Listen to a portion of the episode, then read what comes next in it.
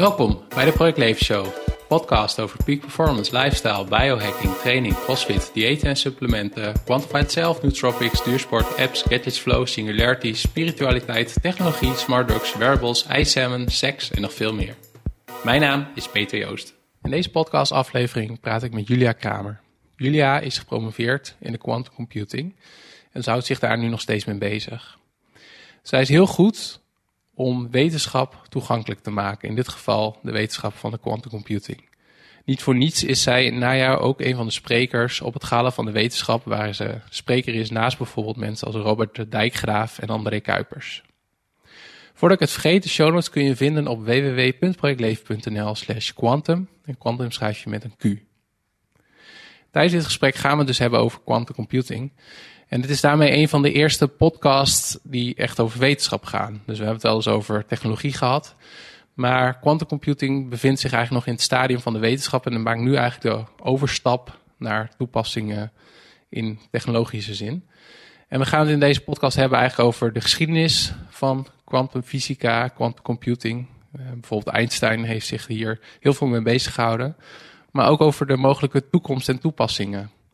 Dus het zou wel enorme potentie kunnen hebben, bijvoorbeeld voor nieuwe doorbraken op het gebied van computertechnologie, maar ook op het gebied van informatiebeveiliging. Dus eigenlijk een soort van uh, nieuw experiment in de Project Leven Show. Een podcast die wel meer gaat over wetenschap. En laat mij vooral weten wat je hiervan vindt en of ik dat vaker moet doen. Ik wens je in ieder geval veel plezier met deze aflevering. Voordat we starten nog een paar huishoudelijke mededelingen. Ga naar projectleven.nl slash podcast voor een overzicht van alle podcastinterviews. Luister je deze aflevering in je favoriete podcast app, vergeet je dan niet te abonneren op de Project Leven Show. Als je niks wil missen van de Project Leven Show, ga dan naar www.projectleven.nl. Daar kan je ook inschrijven voor mijn nieuwsbrief en als je dat doet, dan krijg je een gratis cheat sheet met 9 tips voor meer energie en meer focus. Op projectleven.nl vind je ook de links naar mijn social media kanalen, zoals Facebook en Instagram. Als je inschrijft, blijf je ook op de hoogte van al mijn persoonlijke experimenten, artikelen die ik schrijf, de vlogs en video's die ik opneem, de biohacking meetups die ik organiseer en de lezingen en presentaties die ik geef. Het maken van deze podcast vind ik echt fantastisch om te doen. En jij kan ook je steentje bijdragen aan de Project Leven Show. Ga daarvoor naar patreon.com slash projectleven. En Patreon schrijf je met P-A-T-R-E-O-N. Op Patreon kun je aangeven hoeveel euro per maand je kan missen voor de Project Leven Show. Dat kan zijn 1 euro per maand of 3,15 euro. En 3,15 euro is de prijs van 1 tol cappuccino bij de Starbucks. Je krijgt er ook nog leuke dingen voor. Denk bijvoorbeeld aan uitgeschreven transcripties van podcastinterviews, voor- en nagesprekken met podcastgasten, video's die ik maak alleen voor Patreon, een aankondiging van komende podcastgasten en de mogelijkheid om vragen in te sturen. En af en toe publiceer ik een concepthoofdstuk van mijn nieuwe boek. Check daarom na het luisteren van deze podcastaflevering patreon.com slash projectleven. Anyway, here we go. Vandaag de gast in de Project Leven Show Julia Kramer. Julia, wie ben je eigenlijk? Kun je jezelf introduceren? Ja, hoi, dankjewel dat ik hier uh, in de show mag zitten. Ik ben Julia Kramer. Uh, ik ben net gepromoveerd op het gebied van kwantumrekenen met kwantumdeeltjes uh, in diamant. En op dit moment ben ik outreach coördinator voor QTech, het Quantum Instituut van Nederland. Ja, ik ben echt, we gaan het straks echt heel veel hebben over quantum computing, want ik heb een keer een lezing gehoord van Leo van Kouwenhoven op een summit en na afloop wist ik wel iets meer, maar het, het, duizelt mij nog steeds een beetje. Dus ik ben daar, ben daar wel benieuwd, uh, benieuwd naar. Ja, Leo Kouwenhoven. Leo Kouwenhoven, ja, oké. Okay, dat, dat in ieder geval gerectificeerd. Uh.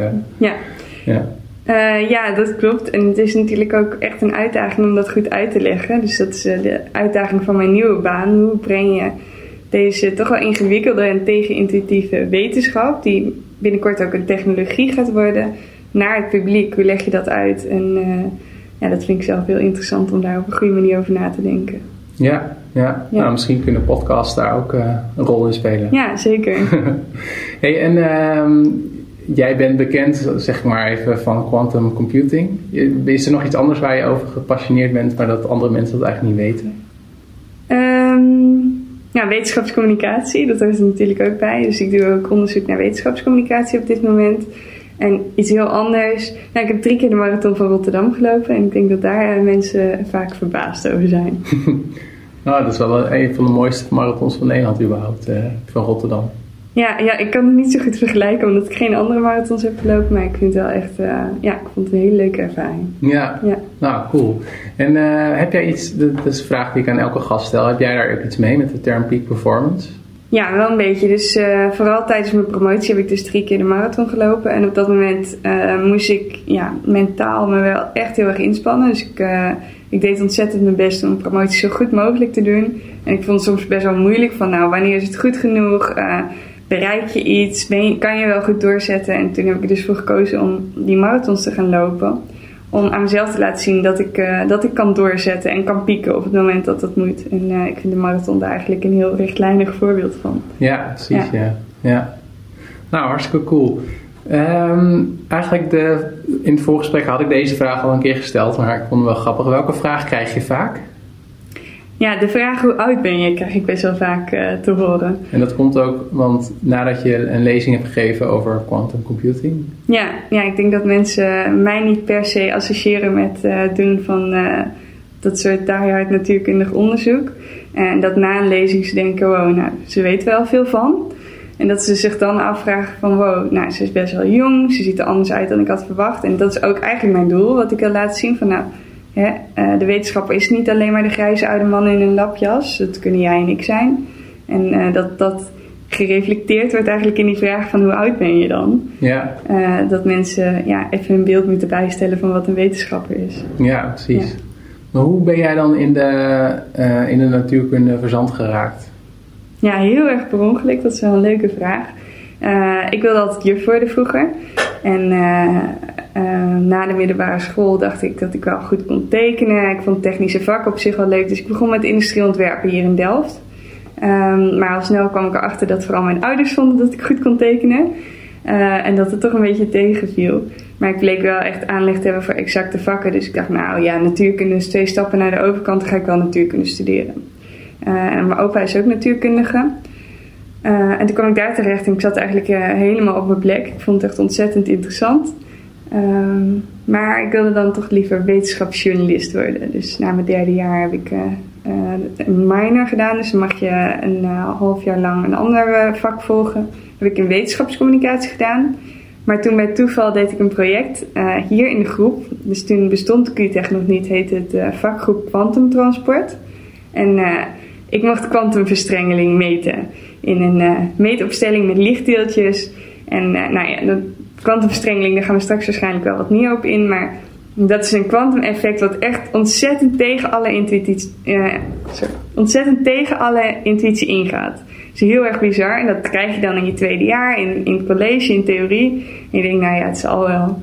En toen ik dat dus voor de eerste keer kon meten in een donker lab in de kelder, waar eerst heel veel dingen niet werkten en uiteindelijk kreeg ik die meetopstelling werkzaam.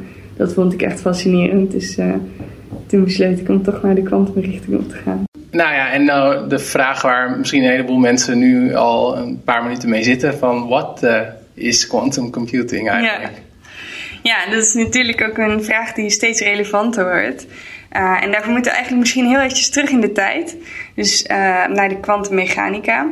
Uh, en nou ja, als we aan natuurkunde denken, denken we misschien allemaal aan Newton. Uh, een appel die valt van de boom, zwaartekracht. Nou, alle wetten van Newton die stonden al best een tijdje. Toen in het begin van de 20e eeuw de jongere natuurkundigen uit hun wiskundige berekeningen eigenlijk heel bizarre uitkomsten kregen. Dus het leek zo te zijn dat bepaalde elementaire deeltjes, kwantumdeeltjes zoals elektronen, uh, lichtdeeltjes zich echt heel anders gedroegen dan dat we kennen in onze zichtbare wereld. Dus die deeltjes konden op twee plekken tegelijkertijd zijn, of soms een deeltje en soms een golf. En welke natuurkundige was dat? Die het... uh, nou, dit was eigenlijk een groep natuurkundigen. Uh, Max Planck, Niels Bohr, Albert Einstein. Uh, en die waren daar in die tijd allemaal mee bezig. En um, die hadden daar ontzettende discussies over. Dus bijvoorbeeld Albert Einstein, die had het ontzettend moeilijk met die uitkomsten van dat soort berekeningen. En die vond het spookachtig.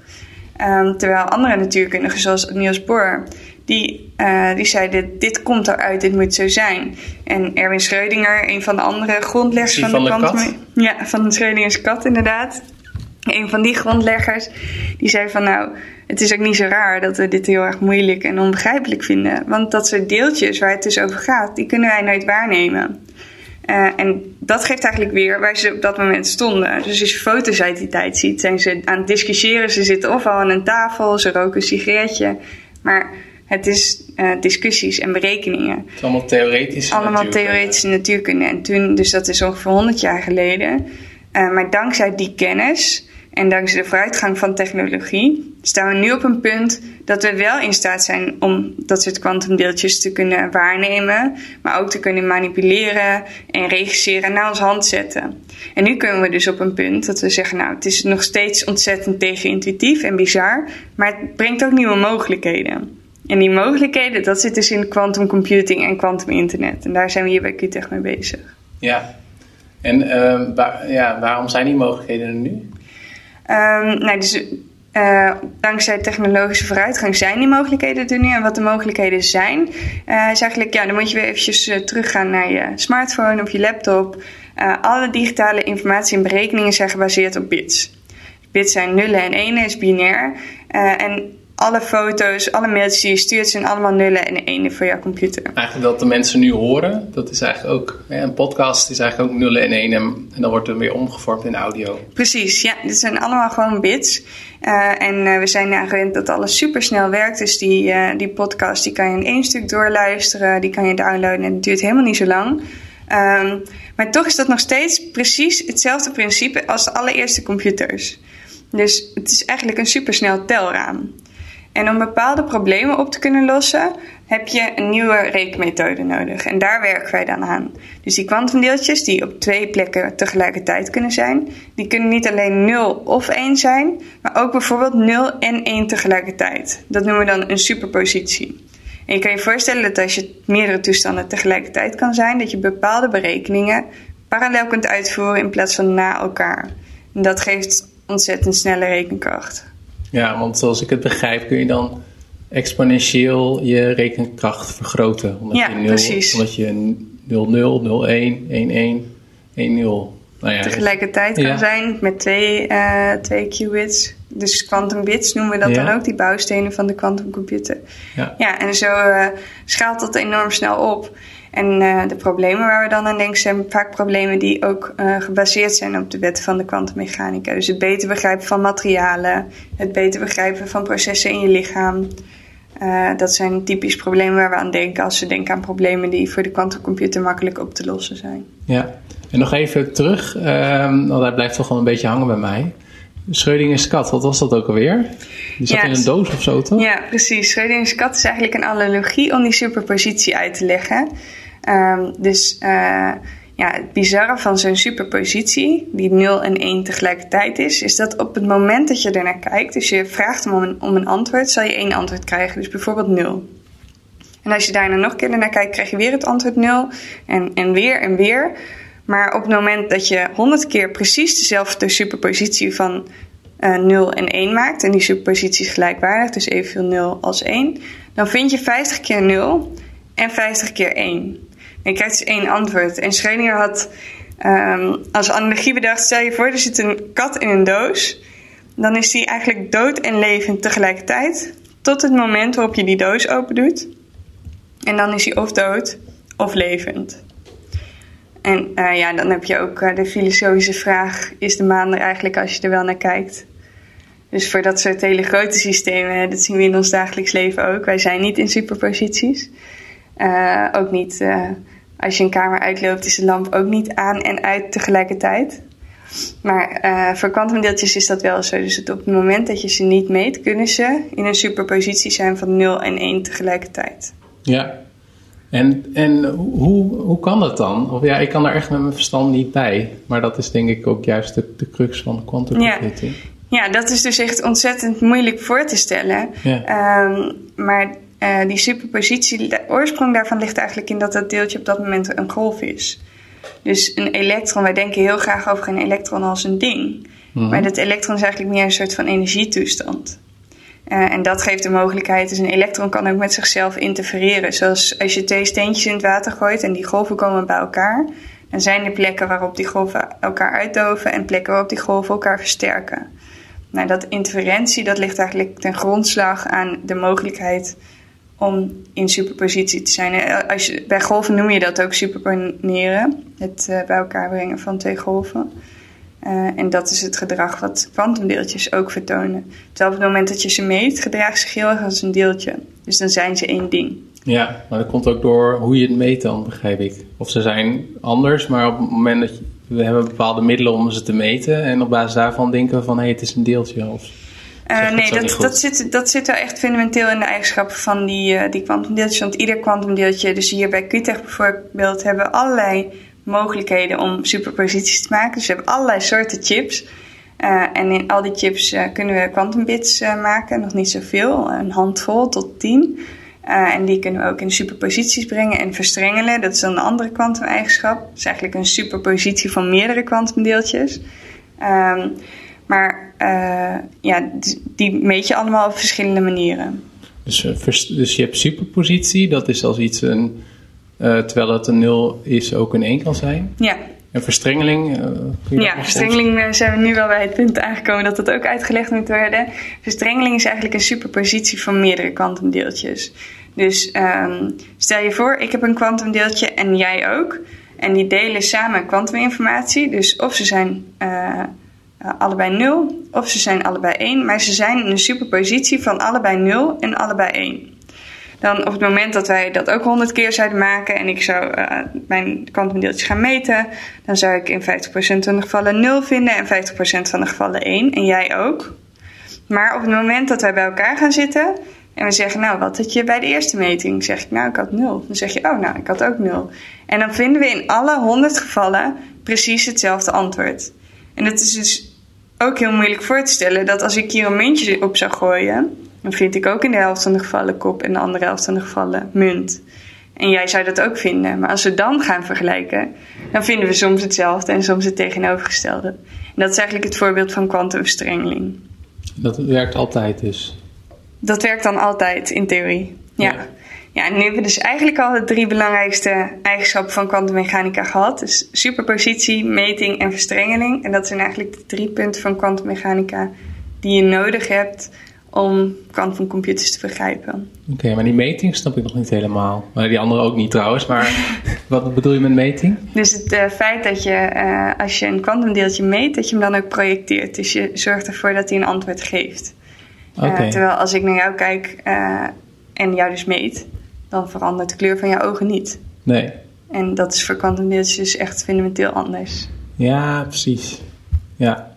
Dus dat zijn eigenlijk de drie bouwstenen eigenlijk van quantum uh, computing? Of ja, precies. Dus de drie, uh, ja, drie begrippen die je nodig hebt om, om een beetje te begrijpen wat we hier doen. Ja. En dat valt eigenlijk wel weer mee, toch? Ja, ja nee, als je het zo uitlegt valt het wel weer mee. Maar toch vind ik het zo gek om. Uh, uh, en, ja, op zich is, een, is er niet iets voor mij om me voor te schamen, denk ik, als Einstein er ook al. Precies, je bent uh, onder grote namen als je zegt dat je het niet echt begrijpt. Nee. Ja. En ehm, hoe, is, hoe, heeft, hoe heeft iemand dat toch ont, on, of ontdekt? Of is dat gewoon gegaan door wetenschappelijk onderzoek en proberen en testen? Experimenteel bedoel je? Ja. Nou ja, experimenteel is natuurlijk zoeken naar bevestiging voor die theorieën. Uh, dus één groot experiment, wat we nog maar twee jaar geleden hier hebben gedaan, is het uh, aantonen van kwantumverstrengeling. En ik, uh, ik heb dat bijvoorbeeld ook in mijn bachelorproject al gedaan, maar er waren nooit experimenten die echt volledig konden aantonen dat kwantumverstrengeling bestaat. En dat dat een niet-lokaal effect is. Dus dat het, als ik een meting doe op mijn kwantumdeeltje, dat dat instantaan effect heeft op, op jouw kwantumdeeltje. Uh, dus als ik 0 als uitkomst heb, dan wordt jouw kwantumdeeltje direct ook 0. Uh, en dat eh, vond Albert Einstein spookachtig. En heeft zijn hele leven geprobeerd om aan te tonen dat dat laat zien dat kwantummechanica niet compleet is. Toen is er later iemand geweest, John Bell, die de Bell-test heeft ontwikkeld. Dus een test waarin je kunt aantonen of de kwantummechanica wel of niet compleet is door een set van metingen te doen op kwantumverstrengelde deeltjes. Maar om die metingen op zo'n manier te doen dat je geen andere achterdeurtjes hebt, loopholes noemen wij dat dan, Dus bijvoorbeeld, die kwantumdeeltjes kunnen wel uh, met de lichtsnelheid met elkaar communiceren. Uh, je meet misschien alleen de keren dat je uh, toevallig het goede antwoord krijgt en de andere keren meet je het niet goed. Want het is vaak moeilijk om kwantumdeeltjes te meten.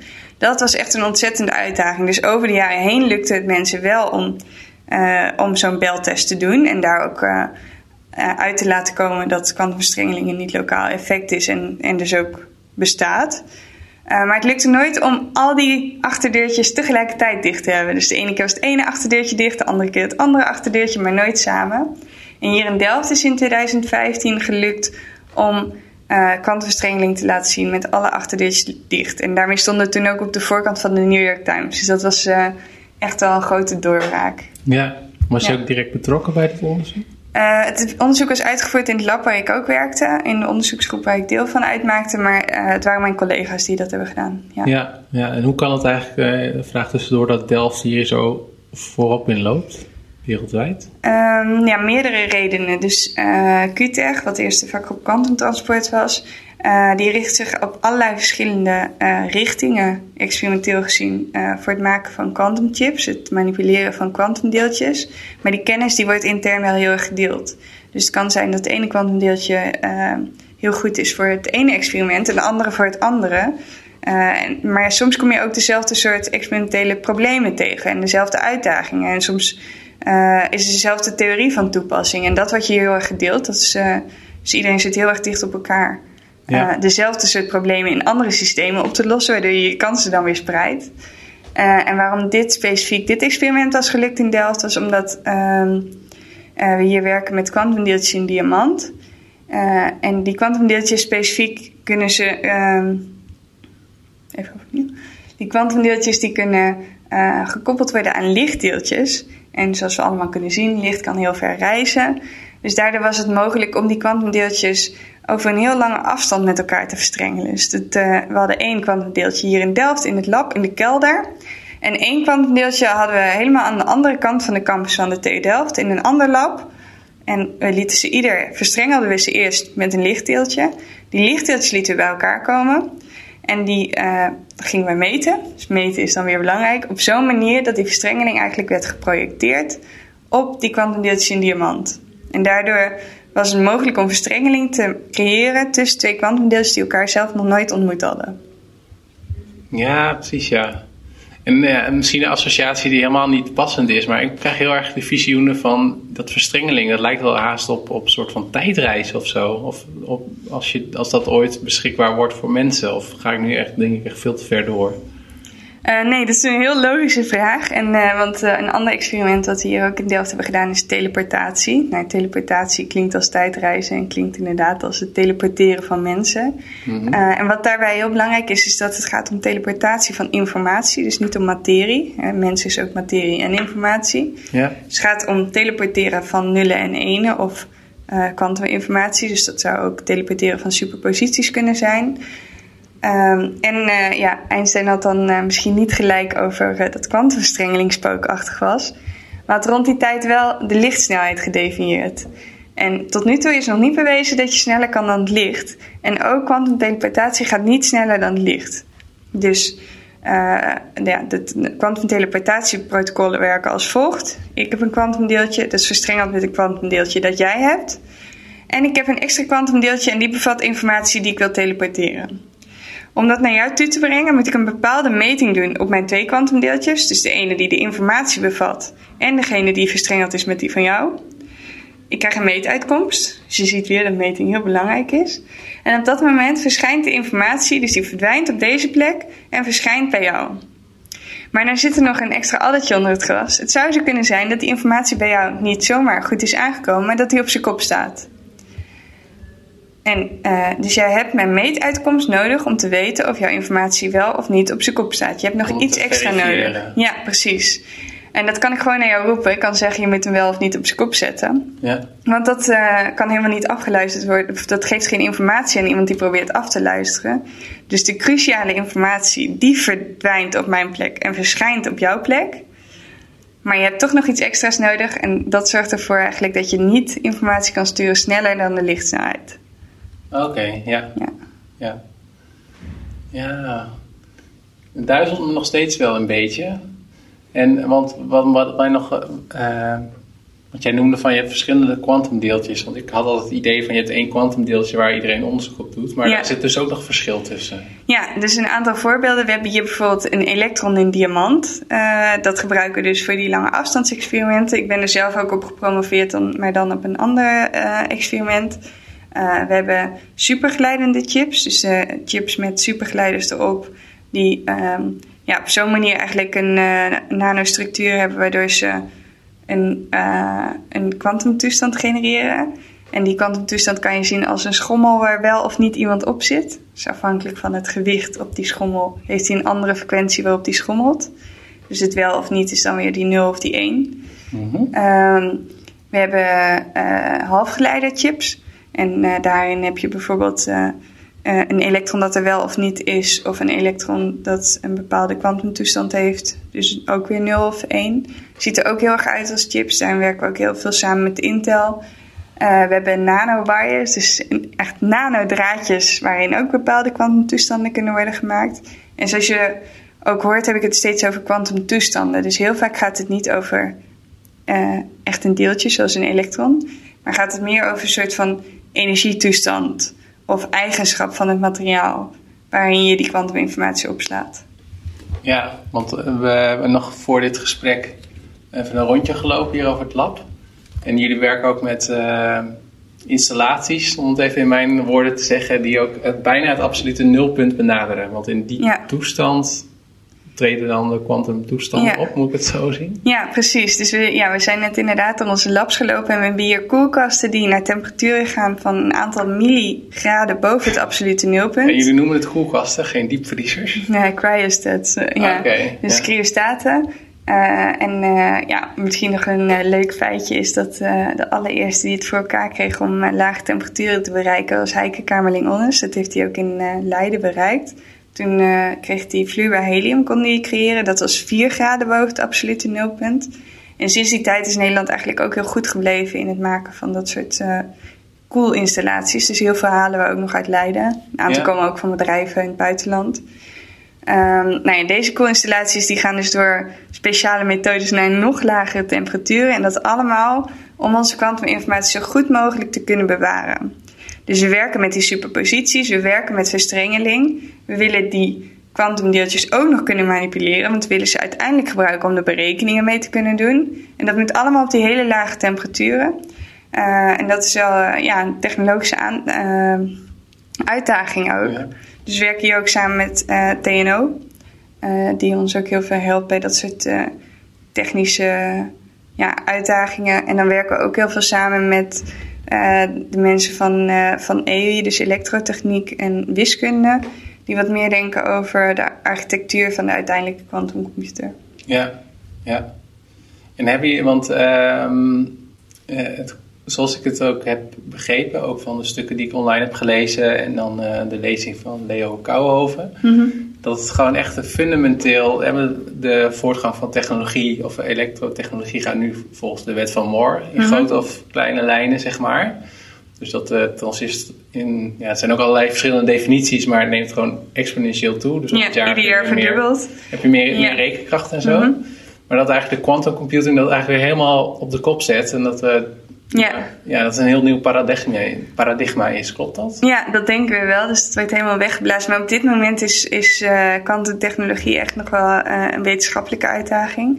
Maar we staan nu wel op ja, het punt dat kwantumwetenschap ook technologie wordt. Het is echt een technologische uitdaging.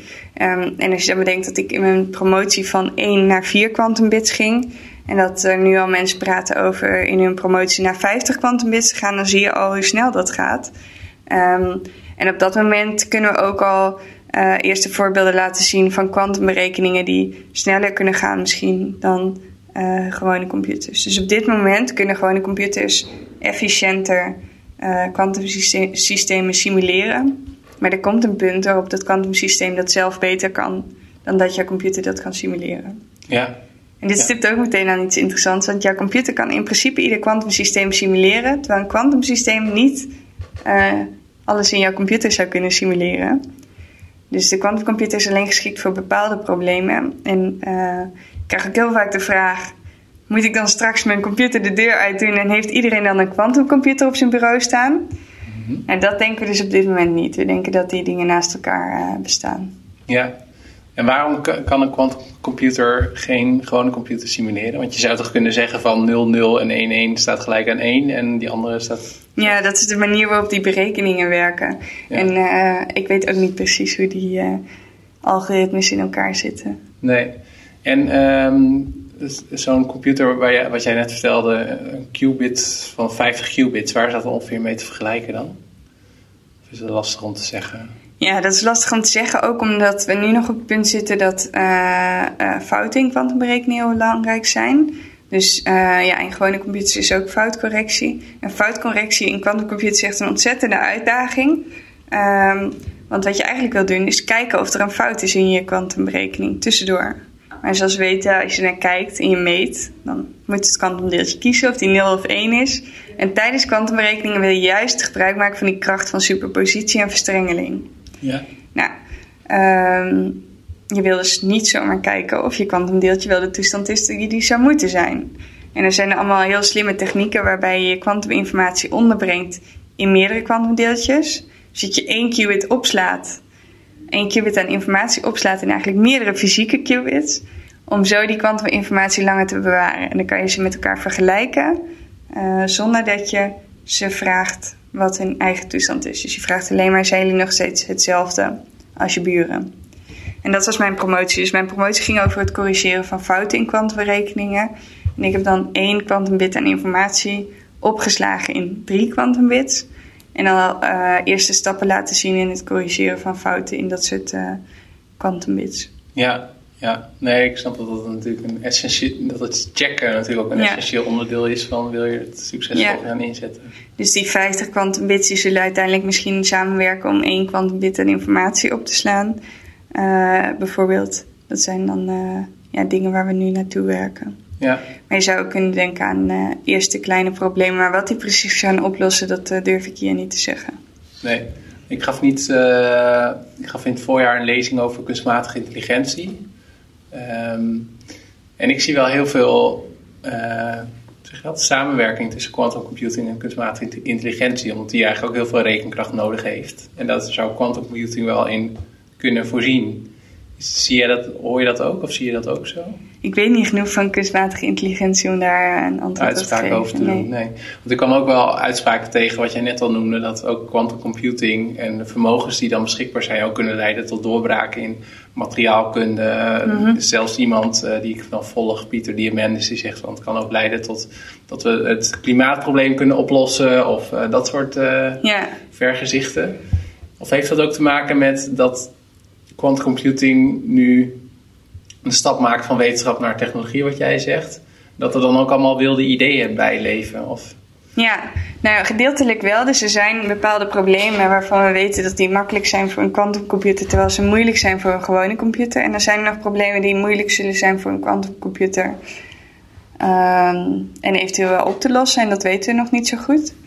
Uh, maar je kan je ook voorstellen ja, wat ik altijd leuk vind is dat we geen idee hadden dat het internet gebruikt zou worden voor waar we het nu voor gebruiken. En ik vind het juist echt fascinerend dat ik nog best lang te leven heb. En uh, ja, zal zien waar het uiteindelijk toe leidt. Dus ik denk dat we echt geen ideeën hebben.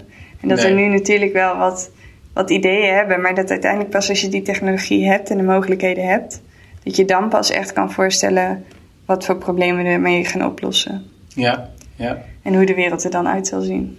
En weet jij nog het moment dat jij voor het eerst in aanraking kwam met quantum computing? Ja, dat was dus tijdens mijn bachelorproject.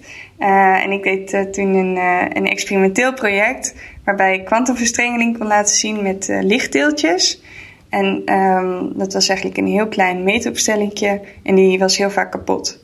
Het uiteindelijke doel was om die meetopstelling ook zo goed werkend te krijgen dat tweedejaarsstudenten dat konden doen samen met de handleiding die ik dan zou schrijven. Uh, en ik bracht uh, met de nieuwe promovendus, zij was net begonnen met een promotieonderzoek, heel veel tijd door in die donkere ruimte om die meetopstelling werkend te krijgen. En op het moment dat je dus uiteindelijk die meting kon doen. Uh, en er, ja, dat was dus ook de, die beltest waar ik het net ook al over had. dus kon aantonen dat kwantumverstrengeling uh, gebeurt op dat moment tussen die lichtdeeltjes. Dat vond ik echt uh, fascinerend. Ik vond het echt ontzettend cool dat dat kon. Uh, en toen heb ik ook besloten om naar Zwitserland te gaan om daar mijn master gedeeltelijk te volgen. en me heel erg te richten op de mogelijkheden van kwantummechanica in experimentele natuurkunde. Ja. ja. ja. En dat gevoel toen het lukte was echt van wauw, dit, is door grensdoorbrekend? Of hoe, je nog um, was? Nou, het was niet grensdoorbrekend, omdat ik wist dat dit experiment in de jaren 70 zelfs al werd gedaan. Ja. dus dat, ja, dat was wat minder wauw, maar ik vond het, voor mezelf was het wel grensdoorbrekend. en ik denk dat dat wel vaak zo is in de wetenschap. Dus je werkt ook heel lang naar iets toe. En ja, het, de, het Eureka-moment, zoals we heel graag willen, willen denken dat wetenschappers dat hebben, dat is vaak niet zo. Uh, dus het is iets waar je, uh, waar je heel hard naartoe werkt. Dus je hebt al theorie bedacht, je weet hoe die meetopstelling eruit moet zien, je weet wat je uit je meetuitkomst wil hebben. Uh, en onderweg zijn er allerlei uitdagingen, allemaal hobbels en in allerlei verschillende richtingen. Dus op het moment dat je die meetuitkomst hebt, ja, ben je wel echt super blij. Maar de eerste keer dat je het hebt, is waarschijnlijk nog niet goed genoeg. Dus ga je nog een beetje fine-tunen, je gaat nog veel langer door. Nou, uiteindelijk heb je resultaat dat je kan publiceren. En dat is allemaal een hele lange weg. Ja, ja. En uh, nog even terug naar die toepassingen, hè? mogelijke toepassingen van quantum computing. Want jij zegt nou, het kan ook hele andere die wij op dit moment vanuit ons paradigma nu nog niet kunnen voorzien.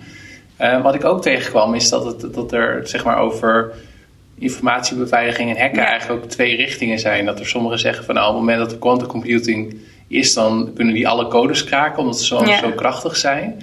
En anderen zeggen eigenlijk het concept wat jij ook net zegt van dat quantum computing in zichzelf ook een soort van onbreekbaar is. Zeg je het zo goed, die twee dingen?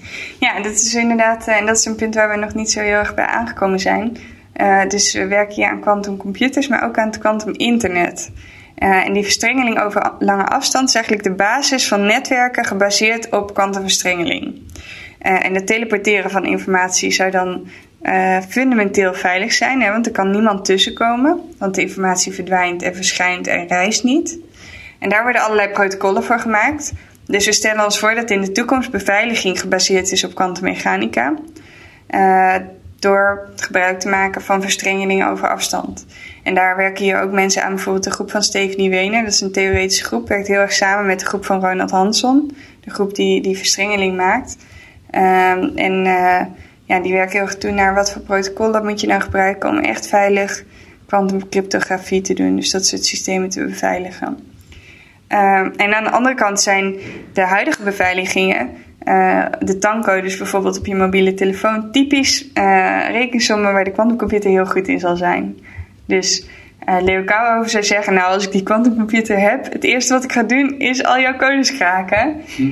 Uh, en dan zou denk ik, eh, zouden Ronald en Stephanie zeggen, nou uh, het eerste wat wij gaan doen is zorgen dat de beveiliging op een andere manier kan gebeuren. Ja. Dus ja, dat zijn twee dingen die, ja, waarvan we nu denken dat zal de wereld veranderen. En waarschijnlijk helemaal niet op de manier waarop wij het nu voor ons zien. Maar ja, dat zal, dat zal wel wat verandering teweeg brengen. Ja, want over dat eerste, van dat die computers te zijn en eigenlijk alle codes kunnen kraken. Daarvan kom ik ook tegen dat er, dat er mensen zijn die het vergelijken met het, toen het jaar 2000 kwam. En dat allemaal mensen in de stress waren van hé, hey, dat was het moment dat, dat, we, dat er een probleem hadden. Ja. En dat, dat, dat ze dat nu zeggen van op het moment dat die quantum computing er, computer er echt is, dan hebben we ook een probleem met het huidige beveiligingsprotocol, ja. et cetera. Ja, precies. Dus het is niet zo'n. Uh, uh, er is niet een release date van de quantumcomputer. het is niet zoals met Windows. Nee, en wat Leo dan ook zegt, is een grapje natuurlijk. Ja. Uh, dit is iets wat geleidelijk aan groeit.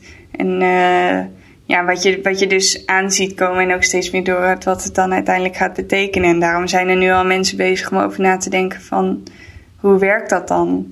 En wat kan nog wel en wat kan nog niet? Dus het is niet uh, een grote verrassing dat er uh, volgend jaar op die en die dag uh, de release date van de kwantumcomputer is en dat iedereen's informatie niet meer veilig is. Nee, nee, dat gaat niet gebeuren. Maar is er wel, wordt ook gesproken over de donkere kant van uh, quantum computing. Dus ik, ik weet helemaal niet meer of, ik had het van het weekend met vrienden over uh, James Bond films. Nee, mm heb je ook een film Quantum of Solace. Misschien zeg ik wel iets heel raars. Ik weet helemaal niet of het over quantum ging. Dus het is even een raar zijstapje. Maar ik zit wel te denken van... Um, en waarom ik het uitleg... is um, omdat ik over kunstmatige intelligentie wordt ook gezegd van het heeft heel veel potentie. Alleen het is ook gevaarlijk. En dan niet zozeer dat kunstmatige intelligentie ons als mens gaat overnemen, omdat ze ons niet meer nodig hebben, maar wel dat er bepaalde groepen of landen zijn die heel erg veel investeren in kunstmatige intelligentie vanuit de gedachte van wie het eerste land of groep die dat heeft, die heeft eigenlijk werelddominantie. Ja. Je zou dezelfde vergelijking natuurlijk met quantum computing kunnen trekken. Ja, nee, dat is inderdaad een goede vraag. En wij denken dat op dit moment niet, omdat er zoveel groepen uh, over de wereld aan uh, quantum computing werken. En nou horen wij met als QTech zijnde tot de top van dat onderzoek, maar wel samen met andere onderzoeksgroepen. In Amerika werken bijvoorbeeld IBM en Google er ook aan. Um, en je ziet toch als je op conferenties bent dat het een red race is. Dus iedereen komt toch weer tegelijkertijd tot dezelfde punten. Uh, dus om een voorbeeld te geven, de kwantumverstrengeling die hier over afstand was gelukt. Um, twee weken later waren er twee andere groepen die dat ook lukten. Ze waren de eerste, maar wel maar net. Ja. Uh, dus er komt niet een moment dat één iemand dat in zijn eentje heeft. Nee. Uh, net zoals dat er geen release date is.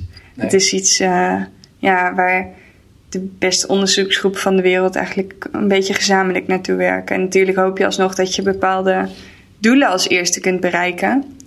Maar dat betekent niet dat anderen dat niet op een andere manier misschien net iets later zullen bereiken. Ja, ja. Maar de technologie kan best wel ook wel politieke en maatschappelijke implicaties hebben.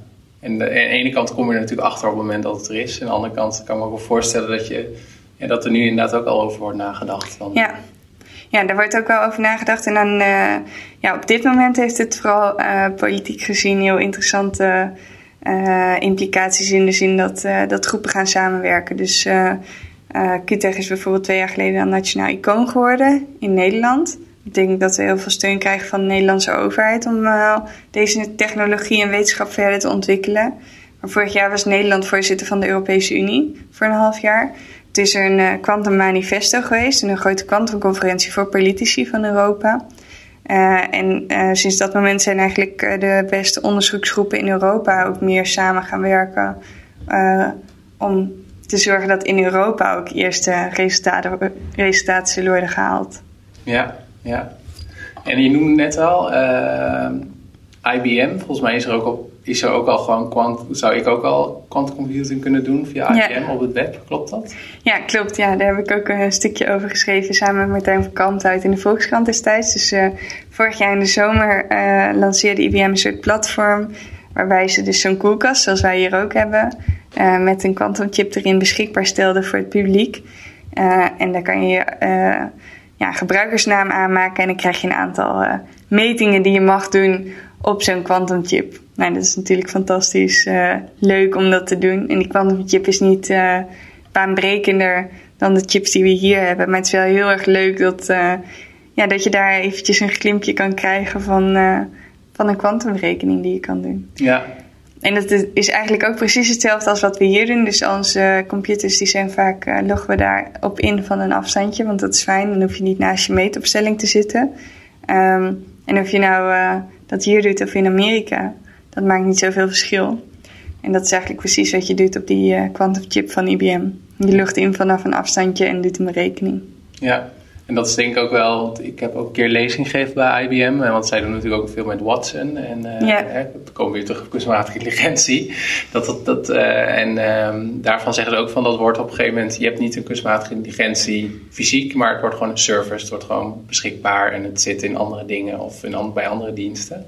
Is het dan hetzelfde wat je verwacht? We hebben geen quantum computer, ja. maar we hebben straks wel op een andere manier beschikbaar. Is dat wel het beeld wat jij nu ook hebt? Ja, wat we nu wel hebben. Uh, en je hebt net uh, labs gezien. Dus uh, als onze quantumcomputers uiteindelijk zo uit gaan zien als onze labs er nu uitzien, dan wil je dat ook niet thuis hebben. En dat zijn enorme tonnen. ja, echt letterlijk ziet het uit als een olieton.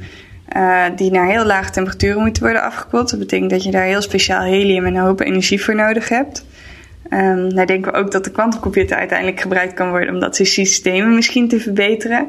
Maar dan uh, spreken we natuurlijk ook over de toekomst. Uh, dus er zijn ook theoretici die nadenken over protocollen van hè, ik zit thuis, ik wil een kwantumrekening doen, maar ik wil dat niemand erachter kan komen wat ik dan precies bereken. Hoe moet je dat dan doen? Dat heet blind quantum computing bijvoorbeeld.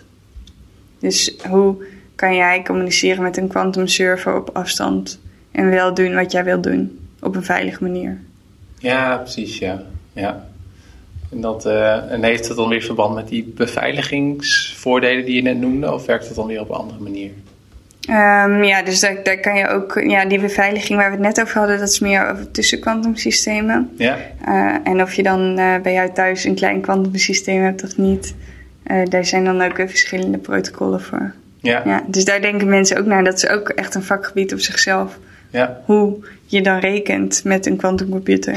En um, je noemde al van uh, IBM is, uh, is hiermee bezig en Google en ook bedrijven zoals Lockheed. Mm -hmm. Waarom doen bedrijven dat? Wat voor toepassingen zien zij zelf? Um, nou ja, bedrijven willen denk ik ook aan de voorgrond van technologie uh, lopen. Dus wij werken bijvoorbeeld ook samen met Microsoft en Intel hier bij QTech. Um, en die kunnen ons ook helpen met hun uh, specifieke kennis jarenlang het ontwikkelen van software of uh, chips zoals Intel. Um, en ik denk dat bedrijven het ook gewoon wel interessant vinden om daar deel van uit te maken. Uh, IBM en Google hebben dan hun eigen onderzoeksgroepen. Dus ik, hoop, ik denk dat zij er ook van uitgaan, net als wij, dat er uiteindelijk een toekomstige technologie uitkomt. En heb je ook nog bijvoorbeeld start-ups. Ik was in januari op bezoek bij Rigetti, dat is een bedrijf in San Francisco. Rigetti heet het? Rigetti. Rigetti. Oh, dat heb ik gezien. Uh, ja, ik ja. zal even ook de link opnemen in de show notes. Uh, ja, ja, ja. en die, uh, dat is dus een start-up op het gebied van kwantuminformatie. en die hebben dus ja, een soort loods met ook allemaal koelkasten daar, zoals wij dan, hè, dat soort koelkasten. en die, ja, ik ga ervan uit dat zij bijvoorbeeld bepaalde prototypes ontwerpen of, of bepaalde methodes patenteren en die dan daarna doorverkopen. Ik denk niet dat zij uh, uiteindelijk een. Uh, Zelf een grote speler worden. Precies, ja. ik denk ook niet dat zij dat willen, maar dat weet ik ook niet zeker. Nee, nee.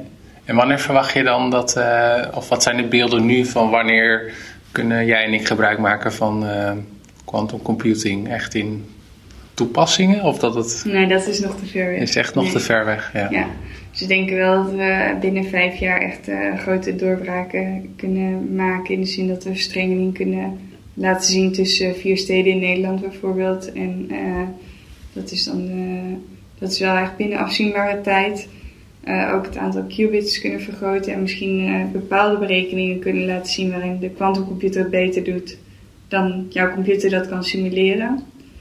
Maar uh, voor, voor jou en mij, zeg maar, dat, uh, dat gaat nog wel even duren, denk ik. Ja, ja. En hoe dat er dan uitziet, ja, dat, uh, dat Geen ook idee. mee te maken. Ja. Maar ik ben heel erg benieuwd. Ja, nee, ik haal wel vaak een voorbeeld aan wat Maarten de Braber in een podcast met mij zei. Die zei van, vaak wordt de snelheid van innovatie overschat. Dus dan denken mensen dat het al veel eerder is dan, ja. dan het er is.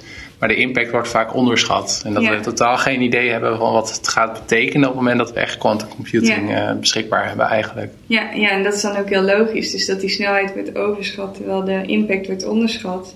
Het is heel moeilijk om over tien jaar te kijken. Dus als je bedenkt dat tien jaar geleden eh, de eerste iPhone nog niet bestond. eh, en we nu, ja, die zijn niet weg te denken uit ons wereldbeeld.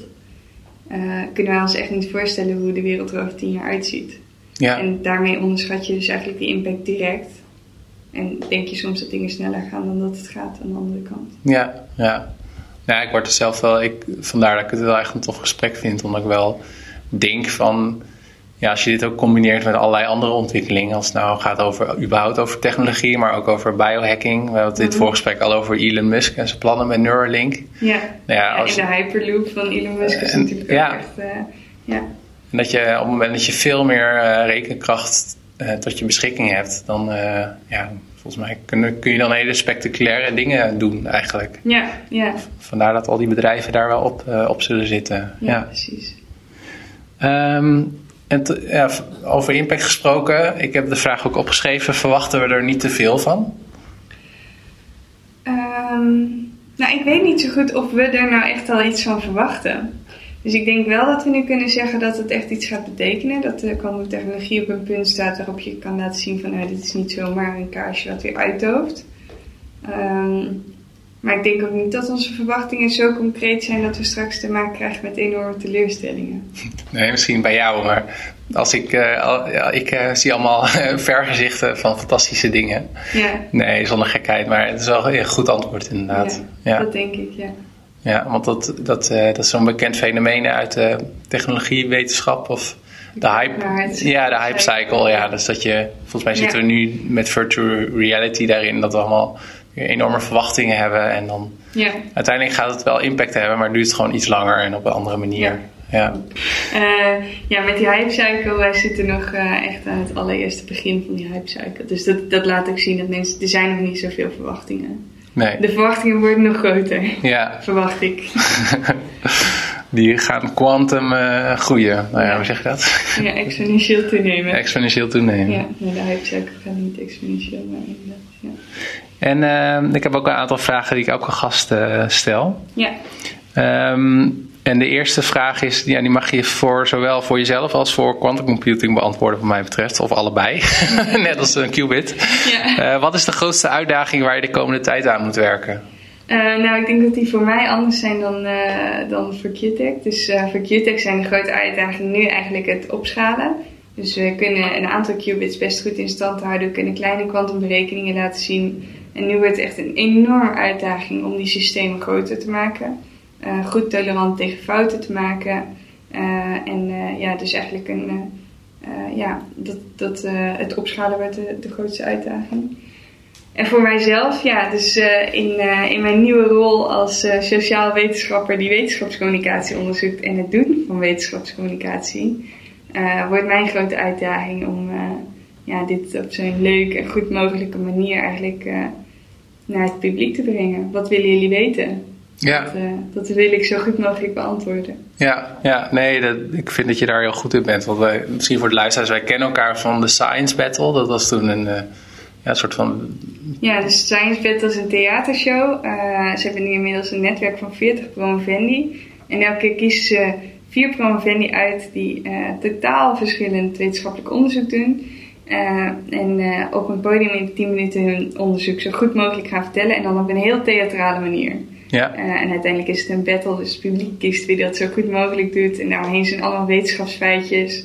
Soms is ook een gast, dus jij was de gast om, uh, om wat over jouw werk te vertellen. En dat is echt ontzettend leuk. En daar heb ik ook heel erg veel van geleerd over het vertellen van wetenschap aan het publiek. Ja, ja, ja. want dat is, uh, ja ik jou ook zo hoor van dit gaat wel heel erg heel veel impact hebben. Ja, niet over, niet volgend jaar, maar op den duur wel. Dus het is wel goed om daar mensen daarin ook weer mee te nemen inderdaad. Ja, ja en daarbij denk ik ook dat het gewoon uh, heel erg leuk is om te weten wat er eigenlijk in de wetenschap gebeurt. Zonder angst zeg maar te zien waar, uh, waar de wetenschappers mee bezig zijn.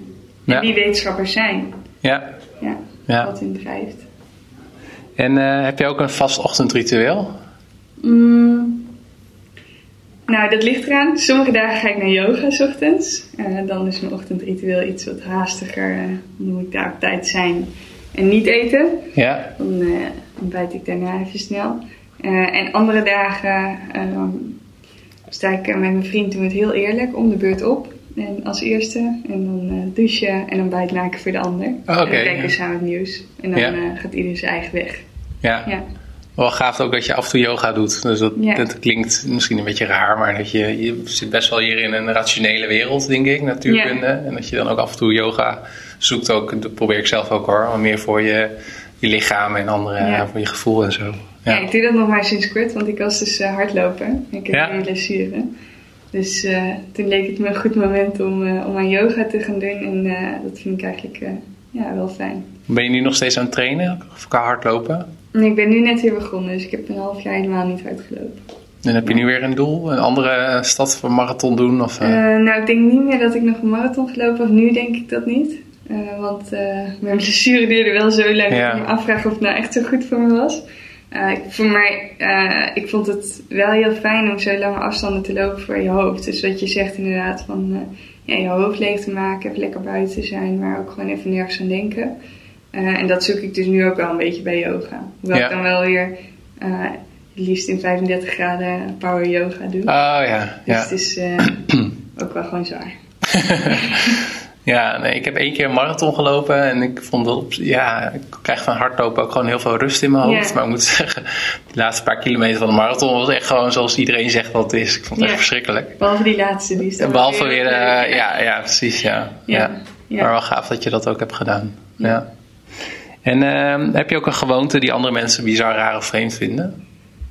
Um, nou, ik denk dat ik misschien wel wat trekjes heb die, uh, die mensen karakteristiek vinden van wetenschappers.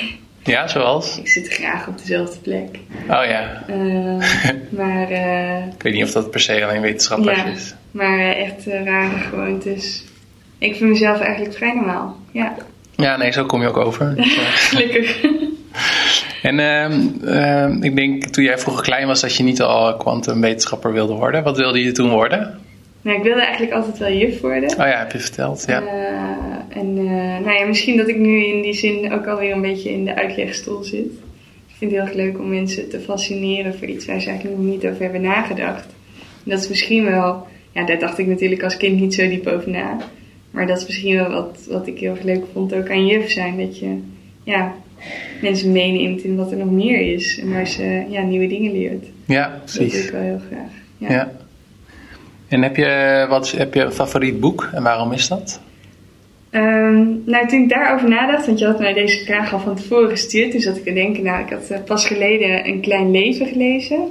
Uh, maar dat vond ik eigenlijk een heel heftig boek, heel zwaar. En ik lees wel graag boeken, maar de boeken die me het allermeest zijn bij, bijgebleven zijn toch wel kinderboeken. En dan uh, uh, Kruisstad in Spijkerbroek en Koning van Katoren. Dus ja, de boeken waarin iemand op een bizar avontuur gaat. Ja. Het probleem gaat oplossen. Ja. ja. En een klein leven, waar gaat dat over? Het gaat over, eigenlijk over vier jongens in New York. ja, jonge mannen en hoe hun leven verder gaat. En een van die vier, die, die leer je steeds beter kennen. En die heeft echt alleen maar heftigheid meegemaakt in zijn hele leven. En dat komt hij ook steeds tegen in zijn dagelijks leven. Ja. Uh, en dit boek is 700 pagina's vol met verdriet eigenlijk. Oh, ja. Dus ik las dat toen ik een week vrij had. Ik zou niemand aanraden om dat te lezen als je op dat moment niet echt veel andere mensen tegenkomt of veel plezier hebt, want je wordt er wel een beetje verdrietig van. Maar toch ja. vind ik het ook wel echt een goed boek. Het heeft wel heel veel indruk uh, gemaakt. Ja. ja. ja. Oh, nee, en het is niet echt een. Uh, als mensen meer weet, willen weten, meer willen weten over quantum computing, is er, is er dan een bepaald boek waar je. Of is ja, het zo nieuw? uit heeft het boek echt Quantum geschreven. -hmm. dat is wel een heel leuk, eigenlijk ja, boek waarin hij in gesprek gaat met Niels Bohr en Albert Einstein, die die, die ontmoet in Antwerpen en die ontmoet hij in deze tijd. Dus hij legt zijn smartphone op tafel en gaat hen eigenlijk vertellen wat er de afgelopen honderd jaar wel niet is gebeurd. En uh, wat zij daarvan vinden. Ja. Dus dat is wel een leuk ja, algemeen boek over kwantum. Ja, voor mensen die het luisteren en denken, wauw, ik wil hier wel meer over weten. Dan, ja. ja. ja. ja. En je zei van tevoren van nou films, documentaires, nou weet het niet zo. Heb je toevallig, de, dat is wel een tip van mij, de Netflix documentaire Cosmos uh, gezien? Nee.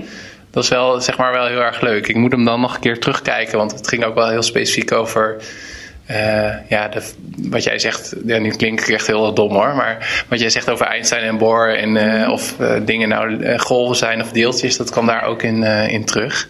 Okay. En de box van Faraday en volgens ja, mij de kat van Schrödinger niet. Je hebt toch ook nu een serie over Einstein? Wie? National Geographic. Ja, ja, ja, die heb ik ook nog niet gezien. Nee. Nee, nee want het was wel grappig, want ik heb al in mijn research voor dit uh, voor dit gesprek ook nog een uitspraak tegen van Carl Sagan. En dat is weer de mhm. voorganger van de vorige Cosmos-serie. Yeah. En die Carl Sagan zegt ook: Common sense is almost useless in approaching it. Over, yeah. Als het gaat over quantum computing. Yeah. Dus dat is wel. Uh, ja, precies. Uh, ja, Richard Feynman, ook een van de grote natuurkundigen van de vorige eeuw, die, die zei ook: Als je denkt dat je kwantummechanica snapt, begrijp je er helemaal niks van. dat, dat vind ik ook een leuke uitspraak. Ja. Ja. Ja, en Carl Sagan is natuurlijk een van de voorbeelden van grote professoren die het ook nog eens heel goed konden uitleggen. Ja, precies. Ja. Als mensen straks hun oortjes uitdoen, wat moeten ze volgens jou direct gaan doen? Of bekijken of luisteren? Of, uh... Nou, ik zou ze ook aanraden om weer eventjes uh, om zich heen te kijken en uh, te zien dat de wereld er best normaal uitziet. Want ik kan me voorstellen dat je naar je oren staat te klappen en dat je denkt, nou, de wereld is eigenlijk bizar en tegenintuïtief. En die technologieën die gaan daar dan ook nog eens mee te maken hebben. Dus uh, ontspan. Ontspan, dat komt ja. allemaal wel goed. Back We zijn er bezig. Ja. Nee, maar dat is wel, wel goed dat je dat zegt. Want af en toe denk ook wel van hoe, hoe kan dat dan? En nou, als we dat dan allemaal door hebben, verandert dan onze wereld ervan. Alleen ja. we komen eigenlijk gewoon steeds beter achter hoe juist onze wereld werkt. Ja. Dat is, ja, precies. En dat is inderdaad heel goed dat je dat zo zegt. Van, we zijn hier bezig met het maken van nieuwe technologie, maar ook het beter begrijpen van de natuur. We zitten hier op een universiteit, wetenschappelijk onderzoek. En die combinatie vind ik echt heel cool. Ja, ja. Hey, en wat, uh, van, we hebben al heel veel dingen besproken. Uh, de drie elementen van quantum. Uh, ja, en, weet je nog? meting, verstrengeling en superpositie. Ja, heel goed. Ja. is er nog iets wat we hebben gemist in dit gesprek? Nee, volgens mij niet. Ik vond het hartstikke leuk om ja. wat meer uit te leggen. Ja, ja. Nou, ik ook. En misschien kan ik over uh, een jaar, twee jaar, drie jaar nog een keer terugkomen. Om te kijken hoe de, het landschap, kwantumlandschap er dan uitziet. Zeker, ja, houd in de gaten. Ja, wat vond je van het interview? Ja, ik vond het echt uh, heel erg leuk om wat meer te vertellen. En de mix van uh, mijn persoonlijke mening en wat uitleggen was ja, hartstikke leuk. Ja, ja, nee, vond ik ook. En ehm, ben je nog te vinden op internet en social media? Ja, ik zit op Instagram als Julia underscore quantum. En quantum is dus dan met QU. Uh, want quantum computer koop je niet bij de winkel, de quantum. Oh ja, ja, daar heb ik zelf nog niet eens over nagedacht. Maar ja, goeie, ja. En uh, ik heb een website, juliakramer.nl. Kramer is dan met een C. Uh, en LinkedIn, Twitter, Facebook. Ik ben medium actief op social media, maar ik ben overal te vinden. Je bent wel bereikbaar en vindbaar, ja. Nou, hartstikke goed. Dankjewel ja. voor dit interview. Dankjewel. Bedankt voor het luisteren naar de Project Leven Show. Wat ik leuk vind is als je een beoordeling of review op iTunes achterlaat. Je kan mij ook een e-mail sturen op peter.projectleven.nl Ga naar patreon.com slash projectleven om de podcast te steunen en om toegang te krijgen tot alle uitgeschreven transcripts van de interviews, audio-opnames van voor- en nagesprekken met de gasten, mogelijkheid om vragen te stellen aan komende gasten en exclusieve concepthoofdstukken van mijn nieuwe boek. Oh ja, vergeet niet om naar projectleven.nl te gaan voor meer informatie over mijn nieuwsbrief, mijn e-book, de biohacking meetups, de Super Lifestyle Summit, volgende podcastafleveringen en nog veel, veel meer.